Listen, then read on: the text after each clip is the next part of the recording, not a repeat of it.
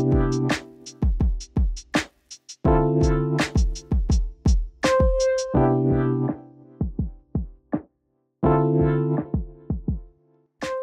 の、大竹さん。はい。えっ、と、2011年の3月11日、東日本大震災の時に、震災起こるのがお昼じゃないですか。うんうん。だったね。うん。あの、僕その約12時間前に、最初の避難をしてるんですよ。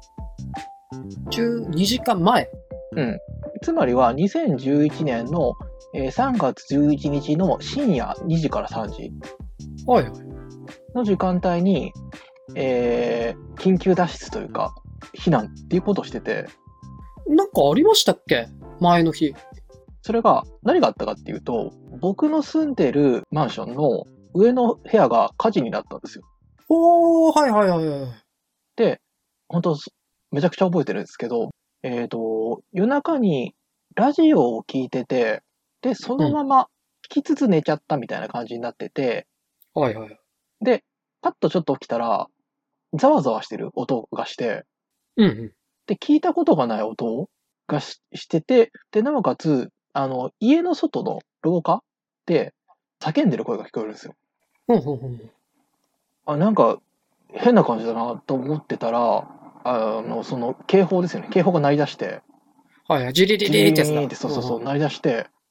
あれこれやべえんじゃねえかみたいになって、とりあえず木の実気ままま部屋出たら、ちょうどその非常階段のところから消防士の人が上がってきてる状態で、おあ、ー。もうやべえってなって、で、もうそのまま降りて、木が消えるまで待つんですけど、めちゃくちゃ救急車が来て、もうそれこそ5、6台来るみたいな。はいはいはいはい。ああ、なんかす、まあ初めてそんな大惨事に遭うというか、遭遇したので、結構まあビビってというか、なんか大変なことになってるなと思っていたら、家の外でからこう火を、火の手は見える感じだったんですか？えっと、火の手までは見えなかったんですけど、うん。ただ煙とかそういう出てて、ああ、はいはいはい。そこでなんか落ち着くのを待ってたら、うんあの、その消防士の人に話しかけられて、この部屋に住んでる方ですかって言われて、あ、そうですって言って、行ったら、で、部屋に戻ったら、あの、部屋がびしょびしょだったんですよね。はいはいはい。要はその上の部屋だから、それでものすごい水を流す。沈下させるためにね。そうそう。あの、もう下の部屋にもう水が漏れてくるような状態。で、それももう黒焦げになった、んどす黒いというか、どす黒いそのものが、あの、部屋に流れてきて、もう本当に布団とかもう濡れてしまってて、はいはい。ただその時間もう4時ぐらいなんですよ。いや、4時にその布団が濡れて真っ黒な水で汚されるの嫌だな。そう。で、なんかもうみんな帰っていってうん終。わった感じになってるけど、次の日仕事だから寝ないといけないなと思って、はいはい。うん、なんか、微妙に、その、びしょびしょだけど、完全に濡れてないっていうか、ど、えっ、と、敷布団か掛け布団かどっちかがセーフで、はいはい。あの、それにくるまって寝るっていう感じで寝てて、乾いてるとこ見つけて。そうそうそう。それで、ああ、やべえ感じだなって思いながら、普通に働きに行って、まあ、お昼過ぎぐらいで、その荷物の集荷のタイミングで、荷物集荷が終わって、あ、じゃあなんか戻ろう、店に戻ろっかってなってたた時に、あの、なんか最初、車の警報がめちゃくちゃ鳴ってて、はいはいはい。そそう、ゆゆれあ地震かってなったんだけど、そっから車の警報ががガンガン鳴り出して、あれ、これやべえってなって、駐車場から外に出たら、まあ、立体駐車場みたいなとこだったので、そっから外に出たら、あの、世界全体が揺れてるみたいになってて、あだから、一日僕、その日に1日の、なんか24時間の中で2回その緊急避難をするみたいなことになってあ。て。自分の部屋が、その、なんていうか、水で汚されるっていう感じうんうん。しかもその黒い水でっていうので、で、なおかつ大切なものとかが、不条理に、なんていうか、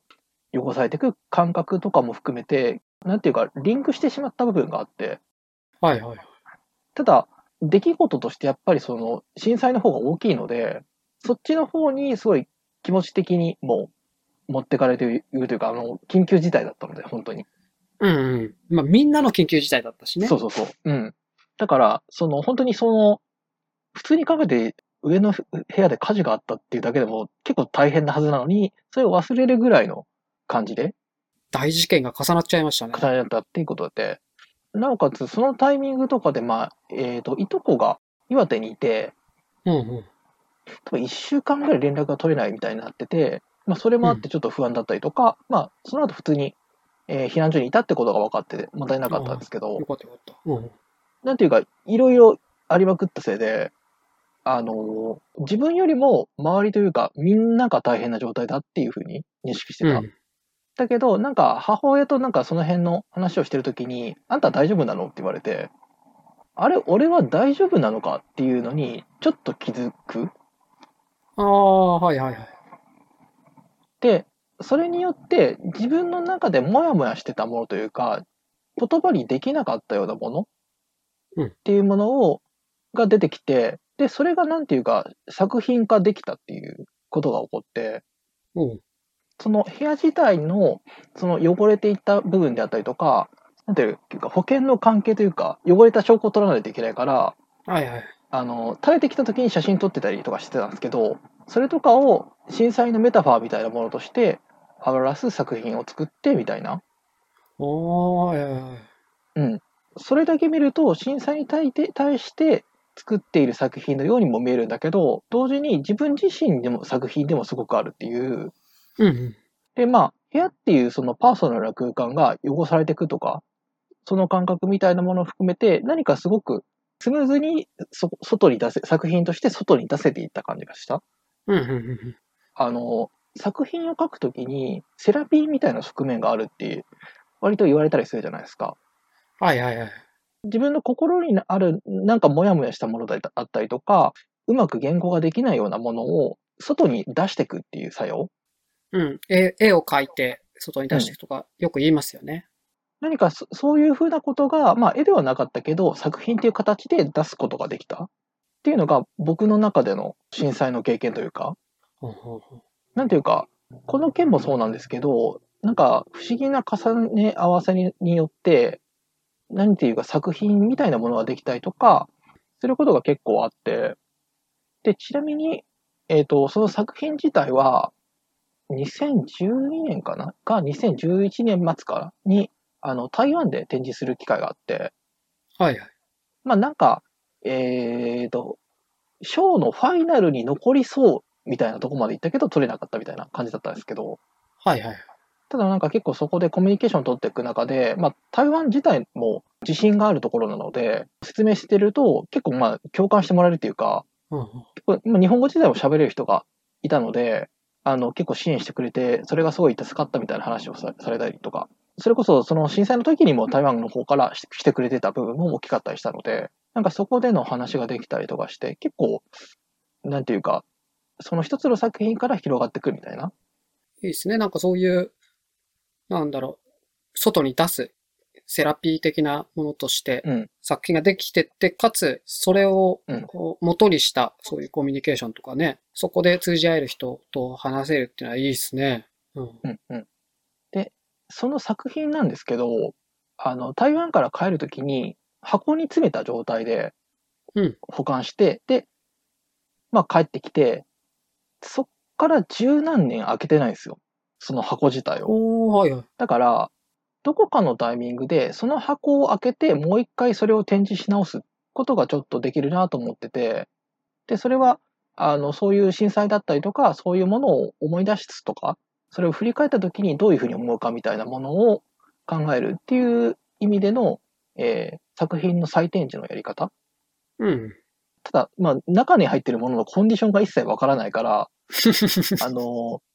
どうなってるかわからないけど、ただそうなってることも含めて、あの、何かの出来事であったりとか、そういう作品みたいなものに対して、今の自分っていうものはそれをどう受け止めるかとか、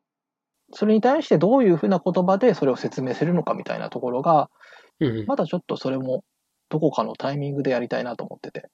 じゃあ、毎年じゃあ、3月11日ぐらいになると思い出すっていう感じなんですかね。うん、そうですね。やっぱなんか、そんなにいないと思うので、まあね、その、12時間前に火事を経験してる人はそんないないでしょうね。うんうん。で、結構、なんていうか、最近はまあ、そまあ、時間が経ってしまったからそうでもないけど、震災から多分4、5年の間は、初めて知り合って、1時間ぐらい、そのなんかは、結構話し込むみたいになった状態の時に、